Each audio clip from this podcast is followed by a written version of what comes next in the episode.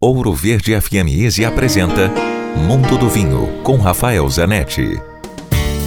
Hoje seguimos falando da uva Sauvignon Blanc e vou contar uma curiosidade.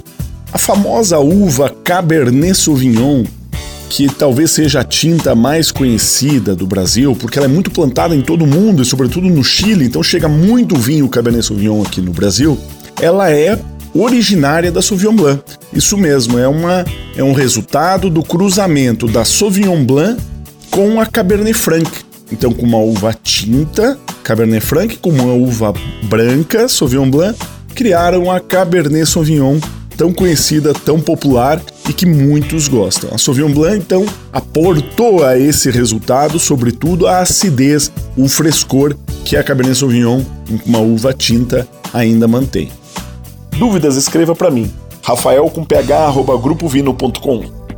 Se beber, não dirija. Quer ouvir este e outros quadros exclusivos? Em Curitiba, sintonize 105,5 em FM ou acesse ouroverdefm.com.br. Disponível também nas principais plataformas digitais de streaming e redes sociais.